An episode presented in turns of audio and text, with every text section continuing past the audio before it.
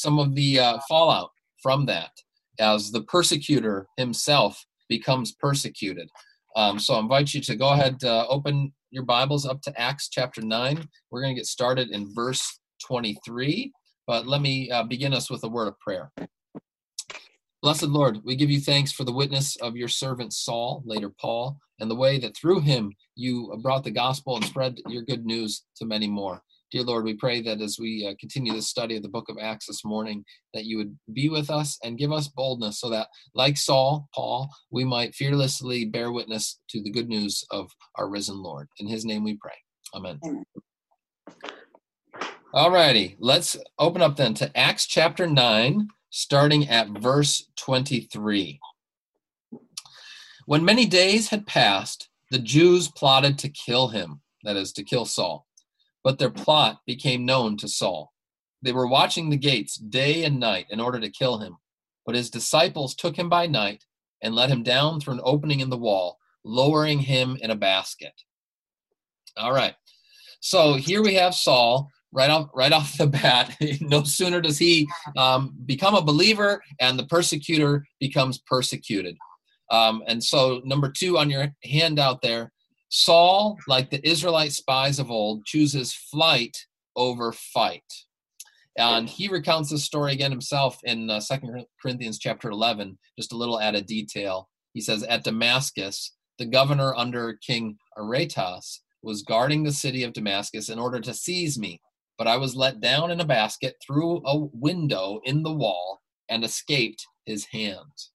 Mm. And uh, perhaps for some of you, this uh, brings to mind that Old Testament story of the spies um, going into uh, into Jericho. You remember this uh, with Rahab, right? And so from Joshua two, uh, then Rahab let them down, and was it Joshua and Caleb? Um, I'm not mistaken, I, I'm not recalling off the top of my head, but um, they let she let them down by a rope through the window. For her house was built into the city wall, so that she lived in the wall. And she said to them, Go into the hills, or the pursuers will encounter you, and hide there three days until the pursuers have returned. Then afterward you may go your way. So I'm not sure exactly if there are any intended allusions there um, as Luke tells the story, but I think it's an interesting um, uh, comparison to draw with that Old Testament story. And just one other detail to point out um, the the kind of basket that was used for Paul as he's being lowered down out the window. Uh, it's the same basket that's described when Jesus feeds the five thousand. They all ate and were satisfied, and they took up seven baskets. The Greek word is spiridos, just like what what Saul had, full of the broken pieces left over. So, yeah, it's a bread basket that they're letting Saul out the window down in there. But uh, one of the things I find interesting, and I was curious if you have any thoughts on this, is how Saul, um, so right off the bat, Saul, uh, the persecutor, is being persecuted. And in the sermon today, if you already had a chance to, to watch the service, I talk about how mm-hmm. Christians go through persecution and suffering, and, and that's part of our identity.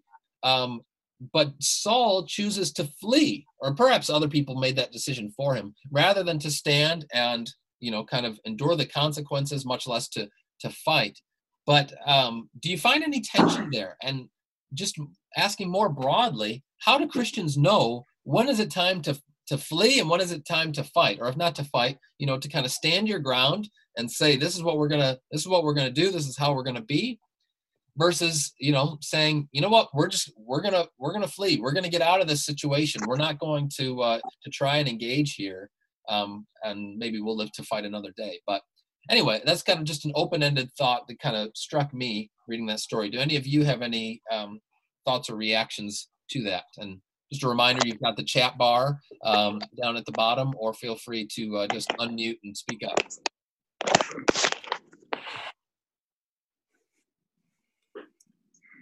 I think by prayer only. What do you mean by that? Say more. Um, when you're in a situation, I feel like I have to pray about what God wants me to do. Yeah. And sometimes I don't know. So, but other times I feel like God shows me this is where you should be, or, you know, that he gives you an answer. Right. Um, and obviously, no matter which way we choose to go, because we do have the freedom to do it or not, Right. um, God can use it. Yeah, I think that's a really important point. No matter which way we go, God can God can still use it. Um, so we go through, you know, in prayerful discernment and seek to do what's best by our lights, um, and and in faith, but ultimately handing it over to handing it over to the Lord and saying, God, I, you know, I don't know exactly what to do in this situation, but you're able to to work it out. So yeah, that's a very important point. Thank you, Connie. I think uh, you know Luther's was willing to face the consequences, but his friends took him under their wings. Yeah, And in this- in this case, it was Saul's friends that. So I think you got to listen to the other Christians around you too. Yeah, that's a really good point, Tom. That there's um, the counsel of of others and, and wise friends and and elders and so forth. And uh, that's a neat analogy with Luther. You're right. He was he was ready to go. And there's that great story. It's depicted in the movies where you know after the the Diet of Worms, when he made his famous "Here I Stand" profession, and he was being led away, but then he gets captured. He gets kidnapped. His friends, you know, brought him to the Wartburg Castle. They weren't ready for him to go yet, even if he was ready to go. And uh, I think that's a, a really interesting story too. Good. Any other thoughts or reflections on that? You know, I think uh, again, it's it's prayerful discernment to um, seek out what's best in any particular situation, and uh, and and trust the Lord on it to go forward um, boldly under His blessing. All right, let's continue then. Uh, verse 26 in Acts 9. And when he had come to Jerusalem, he attempted to join the disciples, and they were all afraid of him. You can just imagine the scene, right? Like, wait a second, who, who invited this guy? How did how did he get past the guards here? Um, so I, I very much sympathize with their reaction there. They were all afraid of him, for they didn't believe that he was a disciple. But Barnabas took him and brought him to the apostles and declared to them how on the road he had seen the Lord who spoke to him, and how at Damascus he had preached boldly in the name of Jesus. So he went in and out among them at Jerusalem, preaching boldly in the name of the Lord. And he spoke and disputed against the Hellenists, but they were seeking to kill him. When the brothers learned this, they brought him down to Caesarea and sent him off to Tarsus. Okay, so there's a lot going on here in these few verses. I want to lift up a couple of points in particular. Um, so, first of all, it's interesting how Saul, number three on your handout here, Saul's personal conversion needed corporate validation. He had had this um, remarkable, miraculous revelation of the Lord. Other people were even there and, and heard it, were able to testify to it. For him personally, it uh, set him irrevocably on a path toward being a, a follower of Christ to his death. But still, the other disciples, still the church at large, needed to have some uh, role in validating that inward subjective experience. There needed to both be both an objective confirmation of Saul's uh, subjective conversion and change.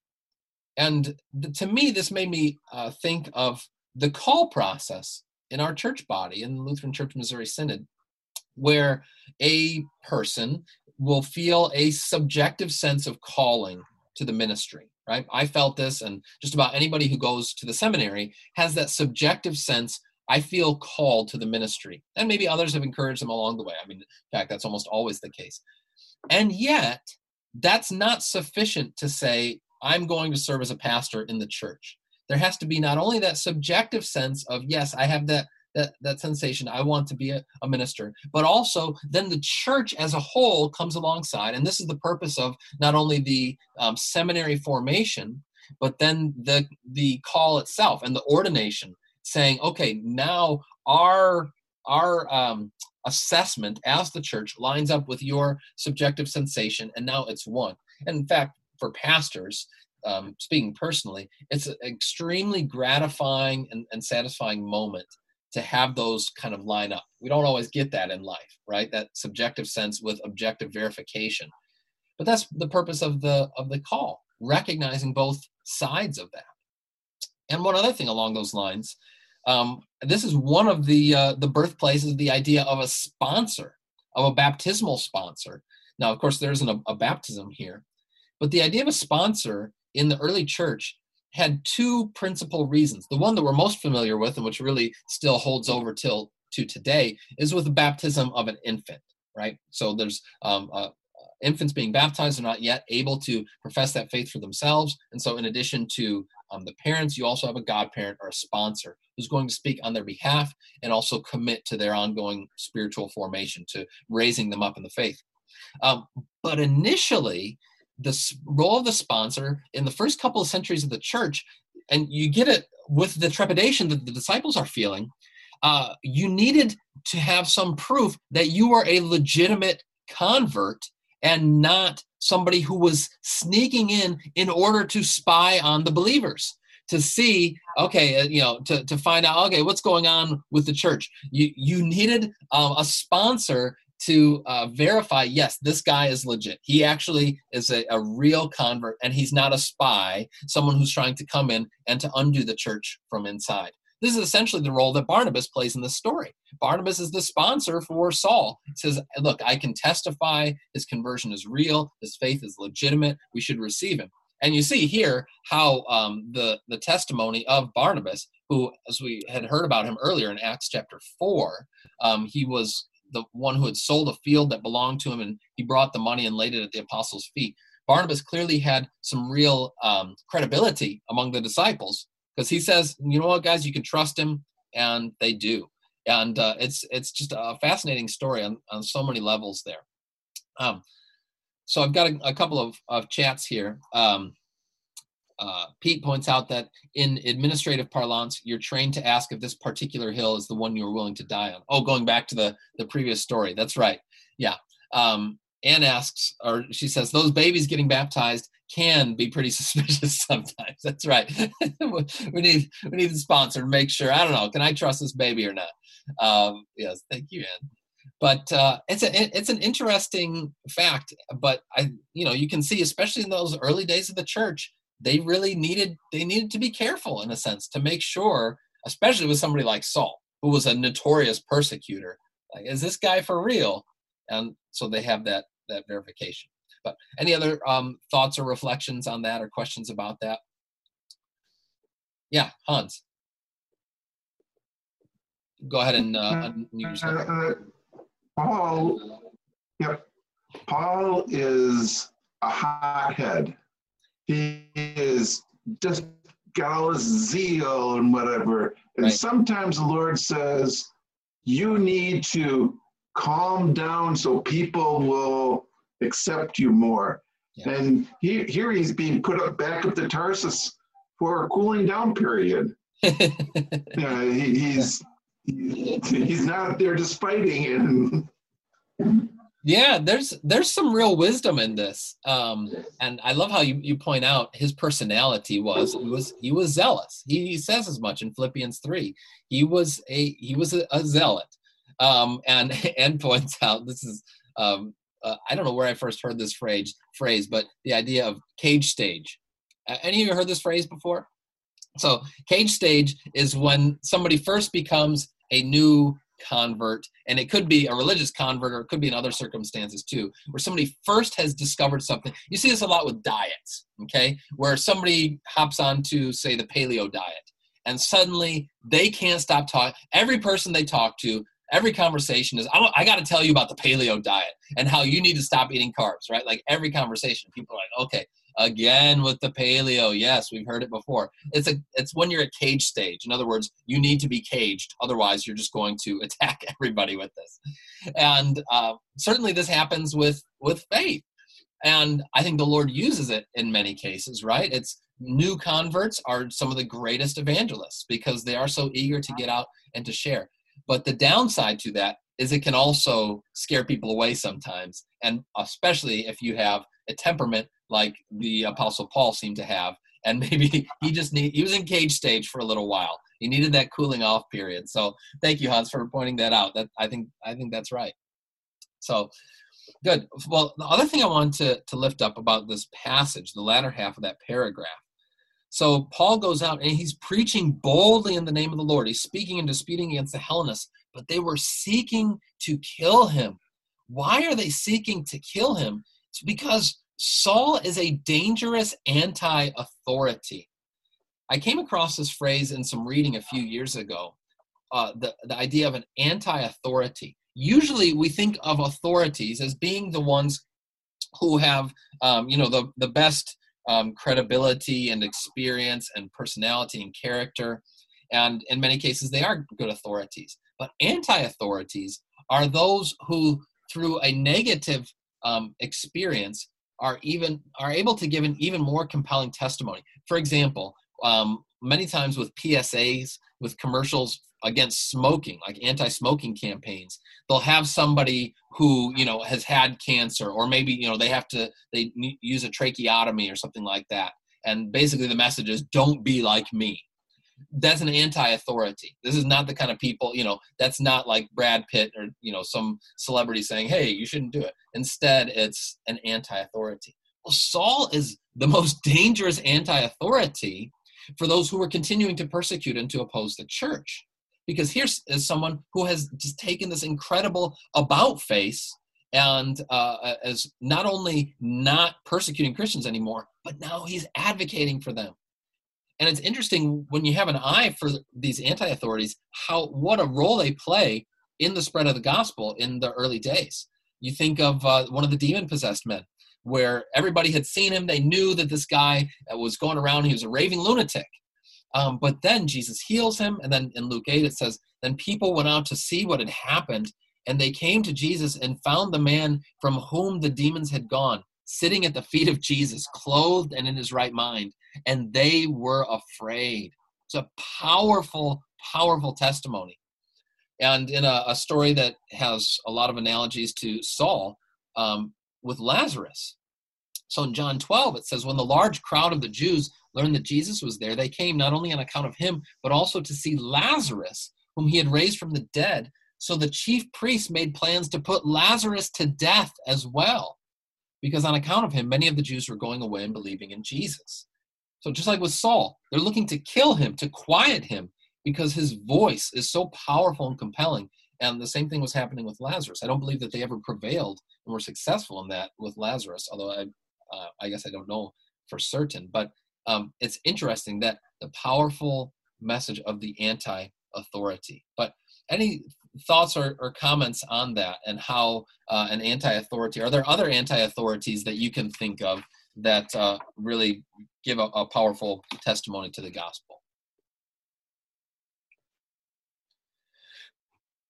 You, you think of other um, examples. Yeah, Anne.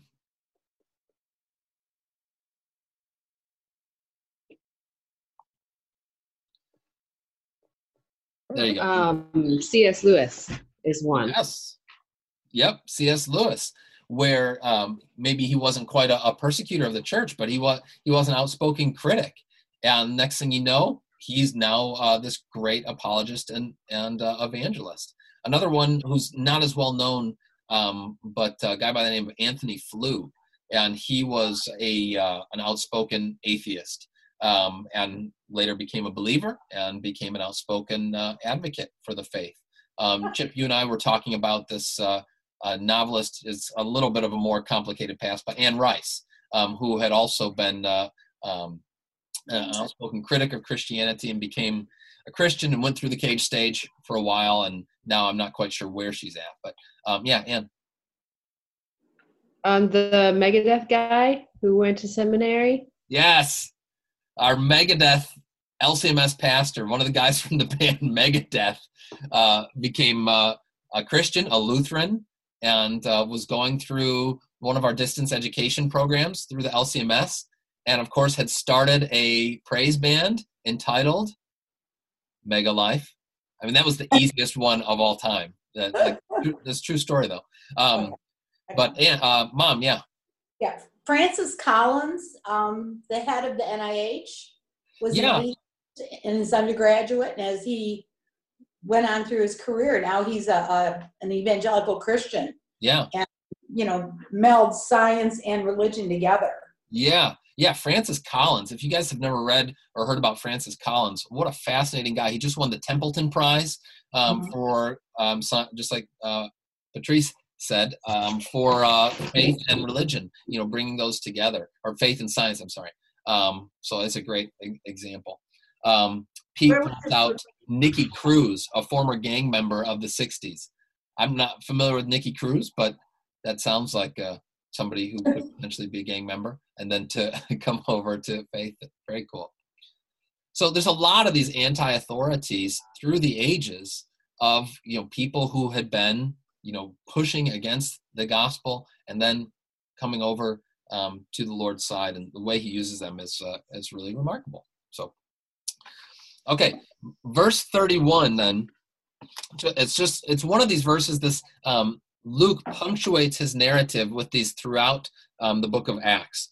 And verse 31 says so the church throughout all judea and galilee and samaria had peace and was being built up and walking in the fear of the lord and in the comfort of the holy spirit it multiplied. And to me especially as a, as a pastor as leader of the church i just find this so encouraging and affirming and a, a great reminder for all of us that God is the one who does the work, right? That He is the one who gives growth to His church. So, number five on your handout God gives the growth to His church. Notice the, the, pa- the passive voice there. The church had peace and was being built up. It was not building itself up, it was being built up.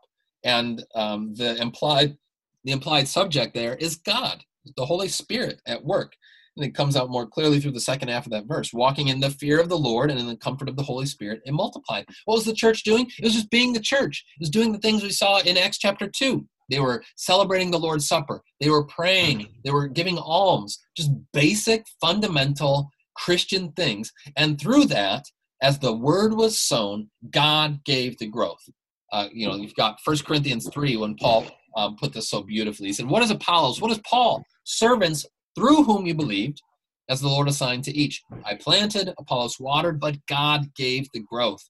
So neither he who plants nor he who waters is anything, but only God who gives the growth. God, through his word, grows his church. Or again in Colossians 1, we always thank God, the Father of our Lord Jesus Christ, when we pray for you, since we heard of your faith in Christ Jesus and of the love that you have for all the saints uh, because of the hope laid up for you in heaven. Of this you have heard before in the word of truth, the, the gospel, which has come to you, as indeed in the whole world, it, the gospel, is bearing fruit and increasing, as it also does among you, since the day you heard it and understood the grace of God in truth. Okay? It is the gospel, it's the word of God that gives the growth. It was true in Acts, it's still true for us. Um, yeah, I mean, countless. Um, and reminds me with um, Augustine uh, as well, as in terms of an anti-authority, was somebody else who had been contra Christianity, came to faith, but also a great example of how God gives the growth. As his mom Monica continued to sow the seed of the word in his heart, and the Lord is the one who ultimately brought him to brought him to faith. But I just I so appreciate those statements in the book of Acts, and I don't know. Do you guys have any reflections on that, or um, is that something that you've thought about before, been encouraged by, um, just personally as well as a Christian? That it's the Word that does the work. God, God gives the growth.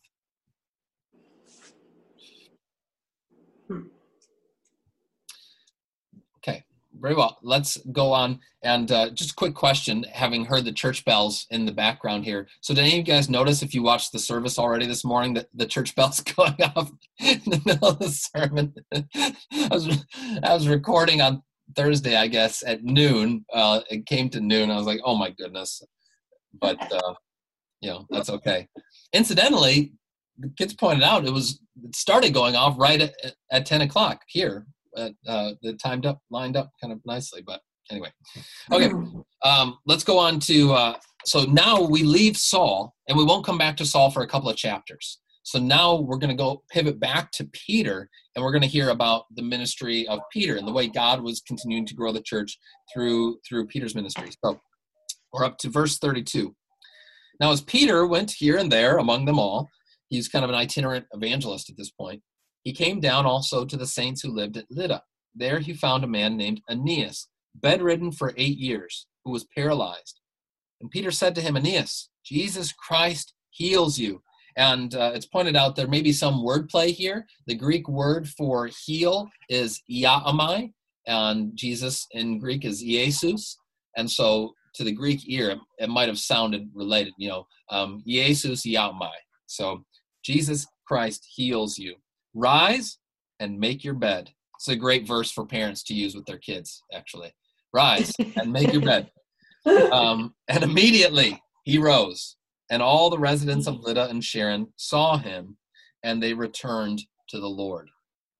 Okay, so, but it is interesting. I joke about the, the making the bed um, how this changed life starts with making the bed. And this is not the first time that we hear this this kind of uh, counsel. Jesus of course would say to the, the paralytic rise pick up your bed and go home. And he rose and, and went home. When the crowds saw it they were afraid and they glorified god who'd given such authority to men. Um, it's a in, a in a sense it's kind of a strange thing for peter to say here get up and make your bed. Why does he do that can't say for certain, but I think part of it is this man has been paralyzed, unable to do anything for himself for eight years. And on top of all of the other difficulties and frustrations, suffering that comes along with that, is just that sense of, I wish that I could do things for myself. Um, some of you can, can testify to this when you go through these seasons of life, or maybe it's more than a season. You wish that you could do more and that's really frustrating and that sense of that that there's a, a kind of a lost um, dignity that can come with not being able to do these things or a, a perceived loss of dignity right?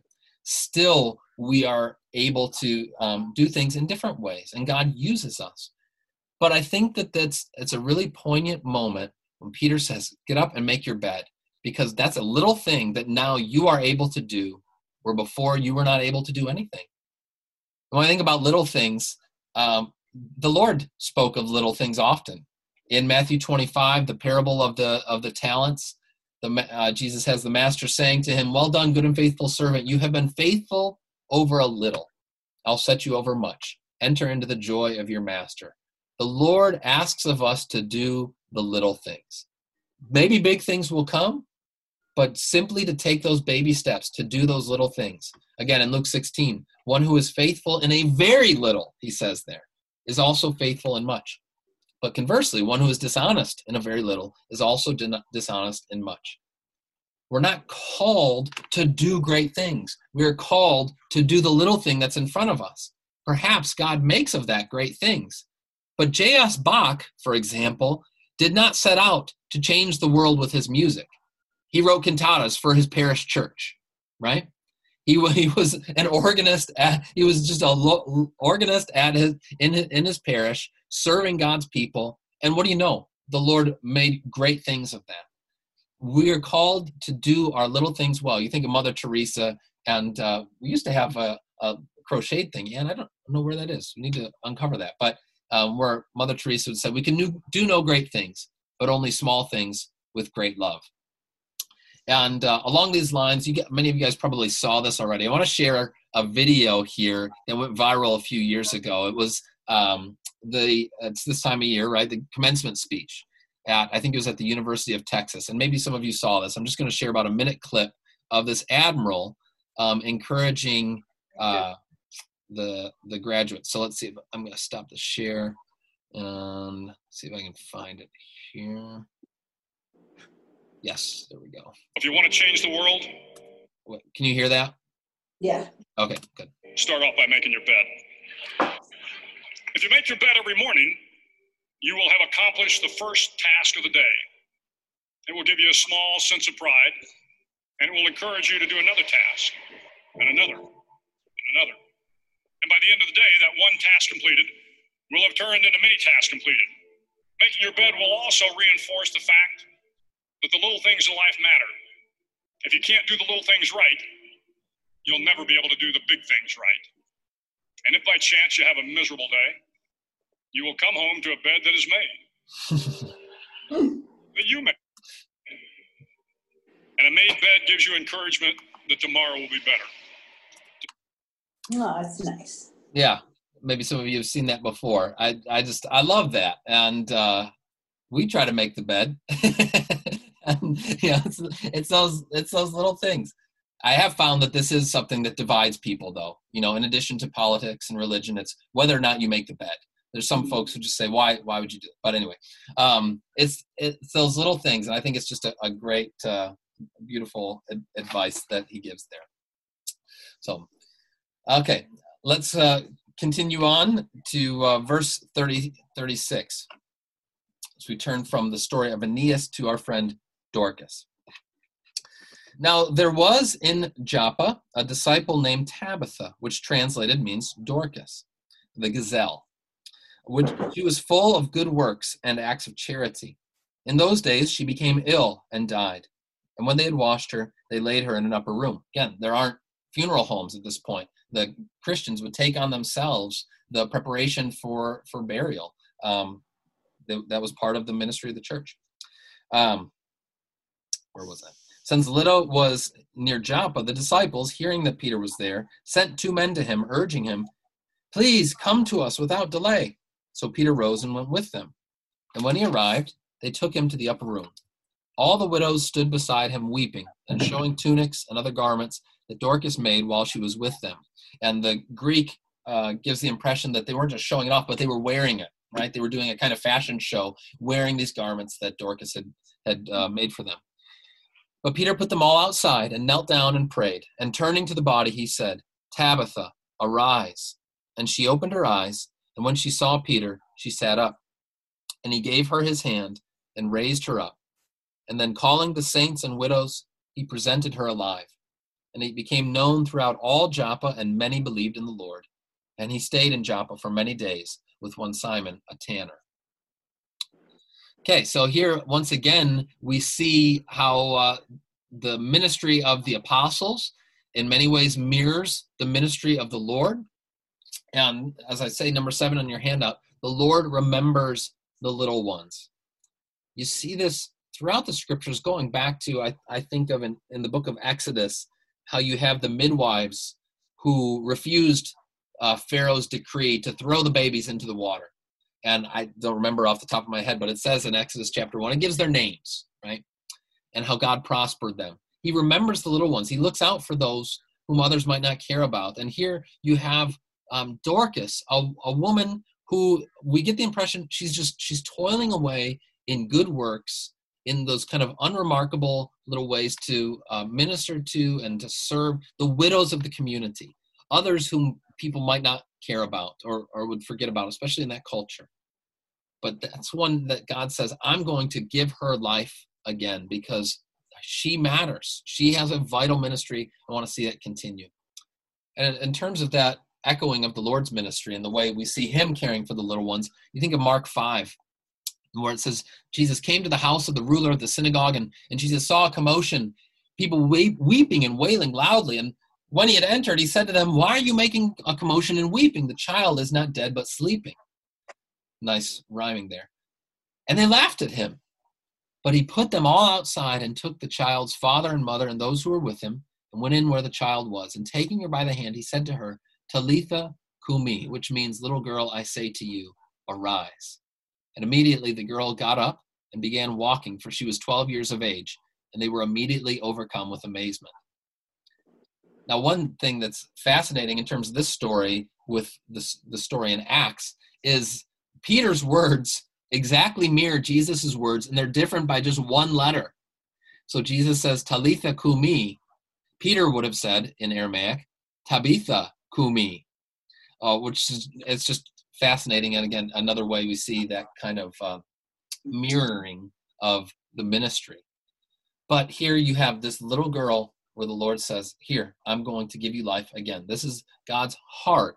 And of course, in this life, not every little girl gets life restored to her. But this is ultimately God's purpose that every single one uh, of, that belong to Him, they're going to be raised to life once once again. And uh, you know, Jesus expresses this so beautifully in his sermons called the Sermon on the Plain in Luke six. Um, the Beatitudes there. Jesus lifted up his eyes on his disciples and said, Blessed are you who are poor, for yours is the kingdom of God. Blessed are you who are hungry now, for you shall be satisfied. Blessed are you who weep now, for you shall laugh.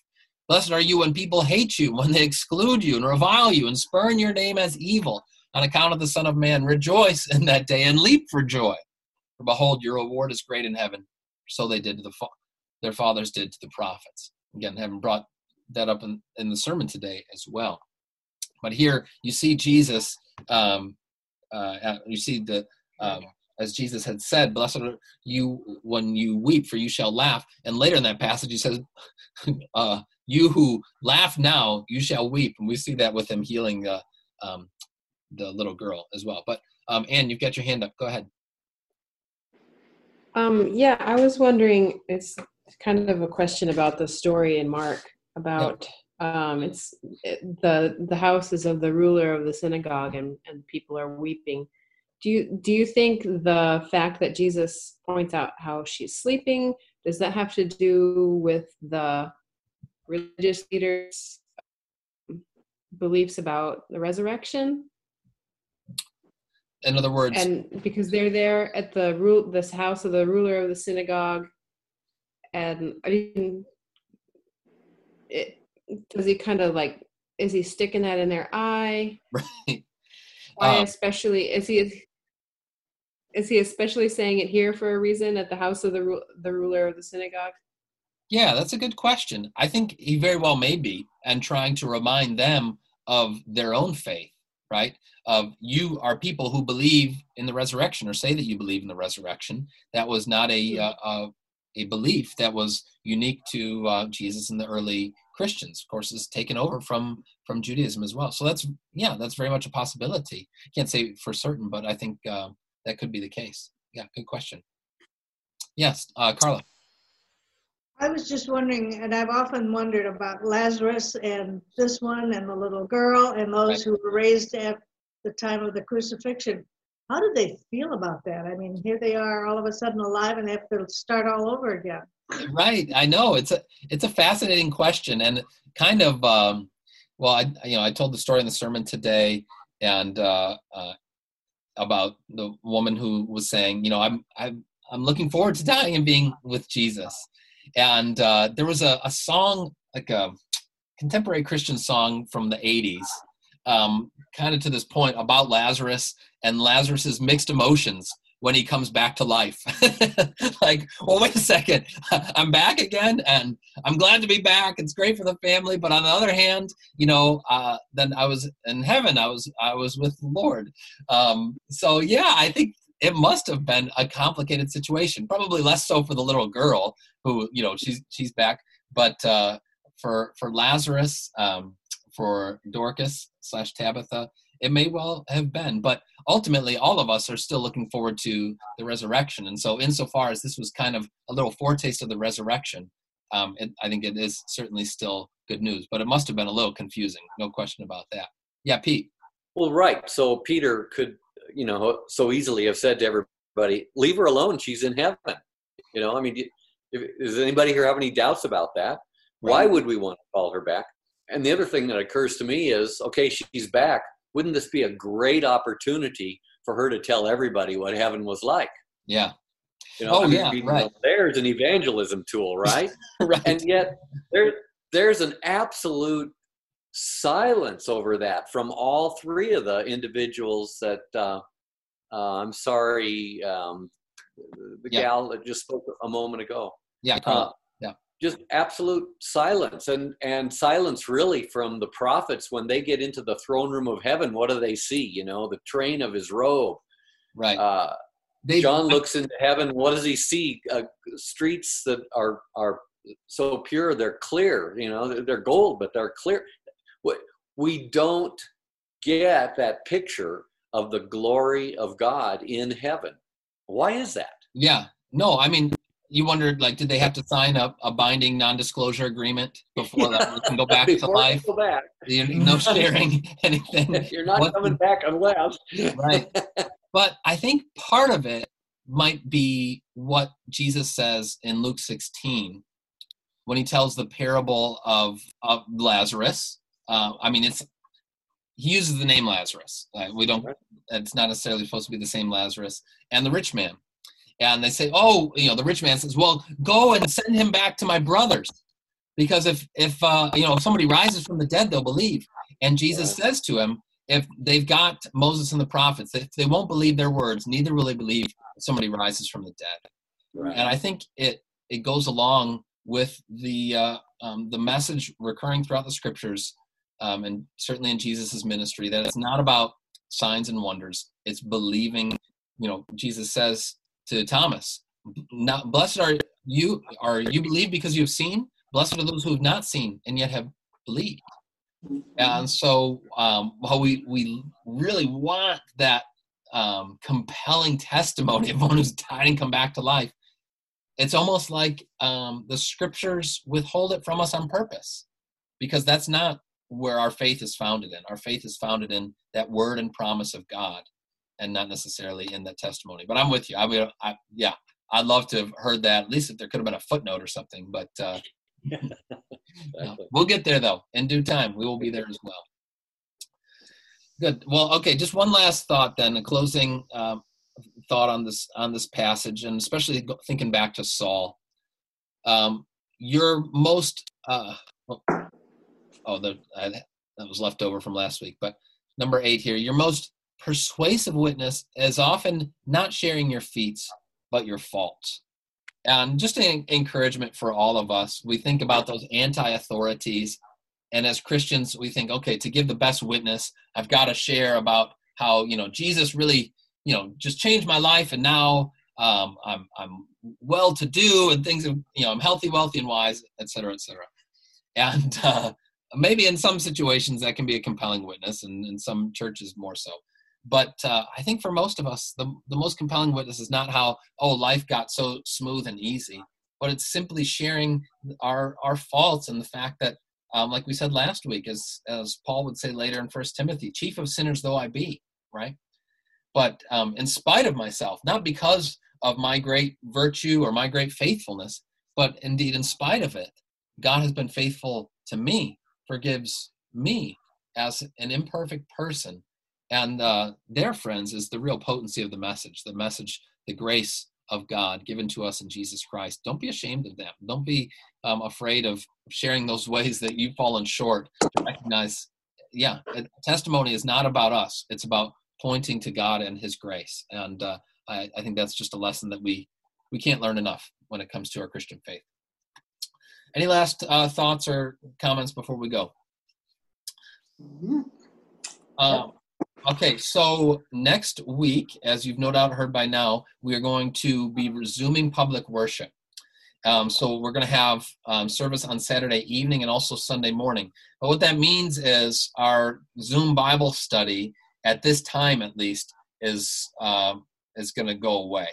I I'd like to continue it perhaps at a different time. Um, and but I'm I'm curious, are you guys interested in that? Um, another thought is, you know, to resume having in-person Bible studies again. Um, perhaps, you know, one thought it had, you know, do in the courtyard here at church. Of course, that doesn't help you folks who might be in Colorado or Lake Orion or, or wherever else. Um, but um, anyhow, do you have any input or feedback about that? Um, knowing, you know, next week as our Sunday morning service is going to be at 10:30, we're not going to be able to do Bible study at this time, but would you be interested in a midweek Bible study or any other? Hmm. Maybe Sunday evening. I don't know. We're open for midweek during the day. Take one of your working days. Okay. That would work for us. What's that, Carla? Yeah, Almost any time would work for us. Okay. Hmm. Um, yeah, Connie, it's well, we- we've enjoyed having you guys join us. So I, I want to, I'd like to be able to um, continue this somehow. Um, so we'll, I'll look at some some different times, or maybe uh, I don't want to overcommit myself. I was gonna say maybe on Sunday at another time or earlier or something, but um, that's just gonna I'm gonna need to, to sort it out. But we're continuing, going to continue this study of Acts. You know, we're only nine chapters in. I'm I want to do the whole book, right? So we're gonna figure this out one way or another.